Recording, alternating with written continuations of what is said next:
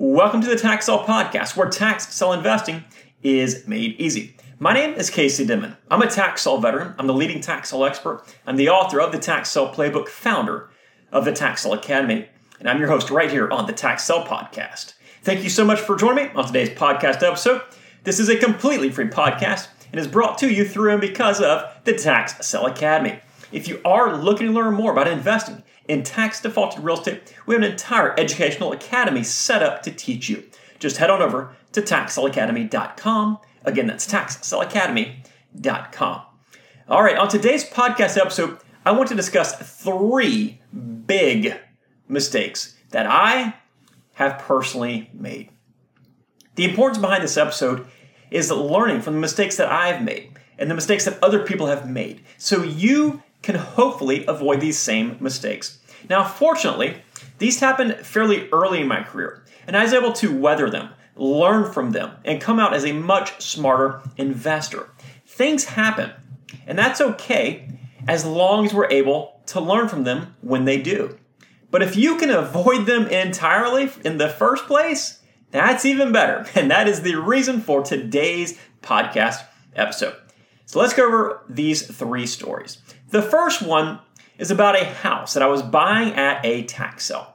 Sounds simple so far, right? Well, it began that way at least. Now, in one of the first areas that I started investing in that was out of town, I really went all in. I had traveled there many states away from my home state. I did perform my due diligence, then I go from one auction to the next auction buying tax-defaulted real estate. Then I would sell a lot of those properties while I was still on the road, and I continued rolling that money over and over from property to property. I did extremely well, but there were periods when my schedule was very tight, and looking back, I realized that impacted the quality of the due diligence that I was performing.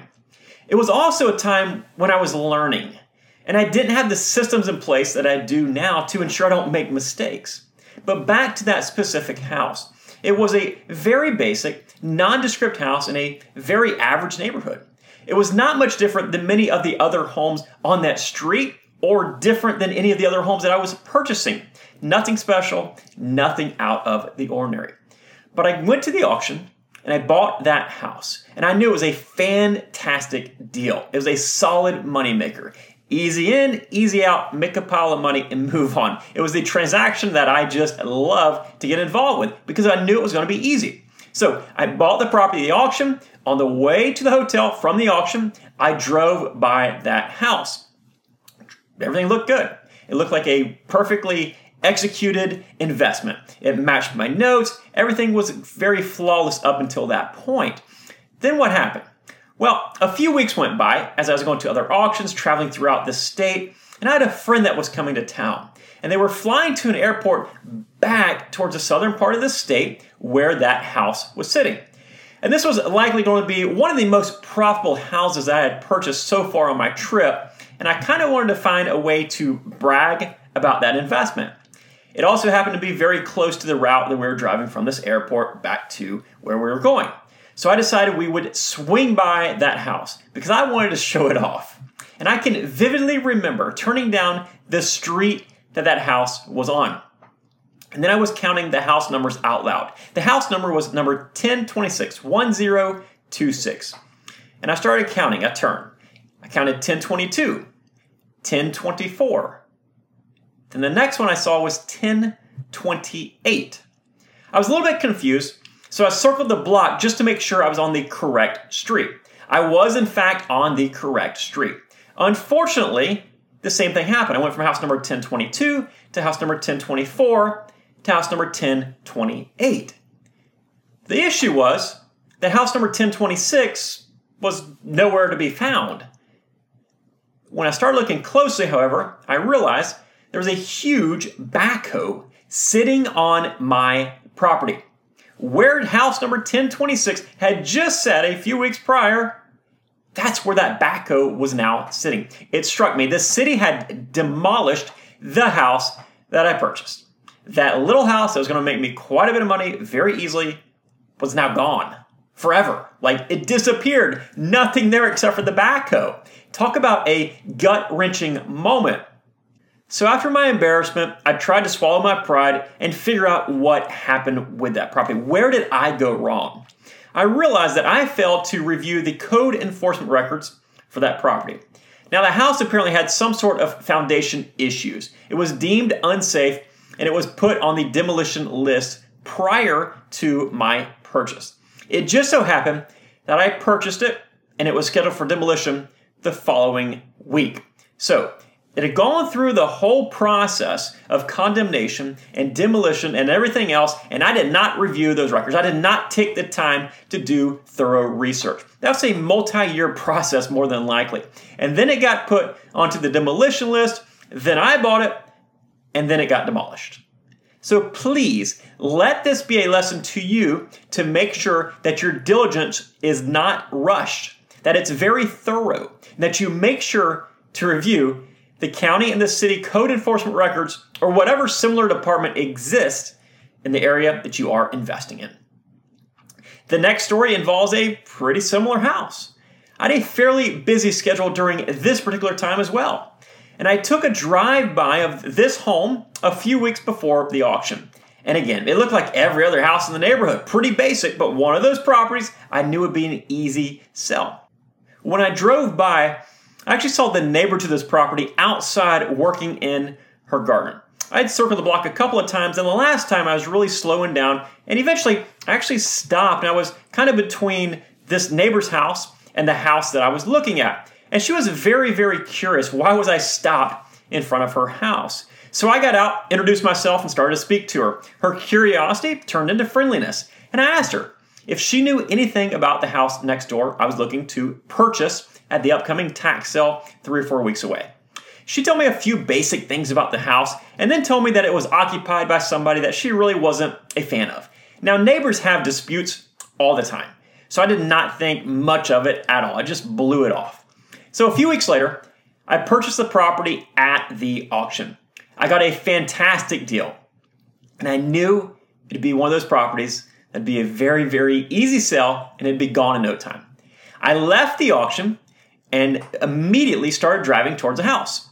I was going to go to the house to discuss the situation with the occupant of that property. Since the neighbor told me it was occupied, I was going to try to work something out, like some sort of cash payment for them to peacefully move from the property. It's something that we do on a somewhat regular basis. We don't always try to buy occupied properties, but this was occupied. I knew it'd be an easy sell, so I figured I'd just work out a cash for keys arrangement. Unfortunately, when I arrived at the property, I was greeted by some nice yellow decorative tape in the form of crime scene tape.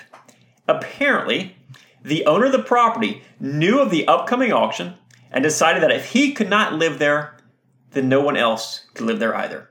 He poured gasoline on the house, lit a match, and left. My house, that was going to be such an easy flip, was now a burned out house with very, very little left. The issue here is that I did my drive-by much too early in the process. A lot can change in 3 or 4 weeks, especially when people are in volatile situations. While there is always the risk of property damage, you can help to mitigate its impact on you by performing a final drive-by as close to the time of the auction as possible. And I certainly wish this is something that I would have done for this particular property. Now, the last of the 3 brutal mistakes that I've made that I want to discuss today involves my failure to adjust. So when I got into real estate and ultimately the tax sale business, it was in the early 2000s. I was doing extremely well, and money came very, very easily to me. I thought that I could do no wrong, and I had a few strategies that I just kept working over and over and over again. And then 2007 and 2008 hit me, along with that recession. Those strategies that had worked so well for me, they just stopped working altogether, seemingly overnight. The problem was that those were the only strategies that I knew. The only strategies that I knew were the only things that would work in the booming markets. That's the only market that I was familiar with at that time. So well into 2008, I was still trying to take the strategies that had worked in a booming market and apply them to a down economy. Unfortunately, I didn't realize that this wouldn't work until I burned through a lot of the cash that I had made in the preceding years. I experienced quite a bit of stress and I'd gone through so much aggravation. A couple of years into the recession, however, I started to make small adjustments. They were very minor at first, but I began to gradually modify my strategies more and more. The result is a system that I use to this day that allows me to do well no matter the current economic conditions. That situation is also a very constant reminder to make adjustments quickly, follow systems, and operate a business that can thrive in any economic climate. It is 100% possible and is something that I've been doing every day since.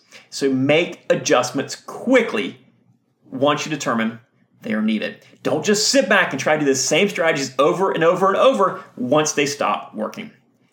Listen, I truly hope that these 3 stories have helped you out. As tax sale investors, there are going to be plenty of times where we are put in situations of adversity. When we face challenges that seem, in some instances, to be even career-ending.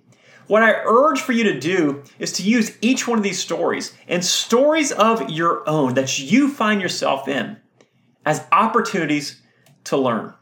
Focus on what you can do differently, what you can do better, and how you can grow from every single point of adversity that you face.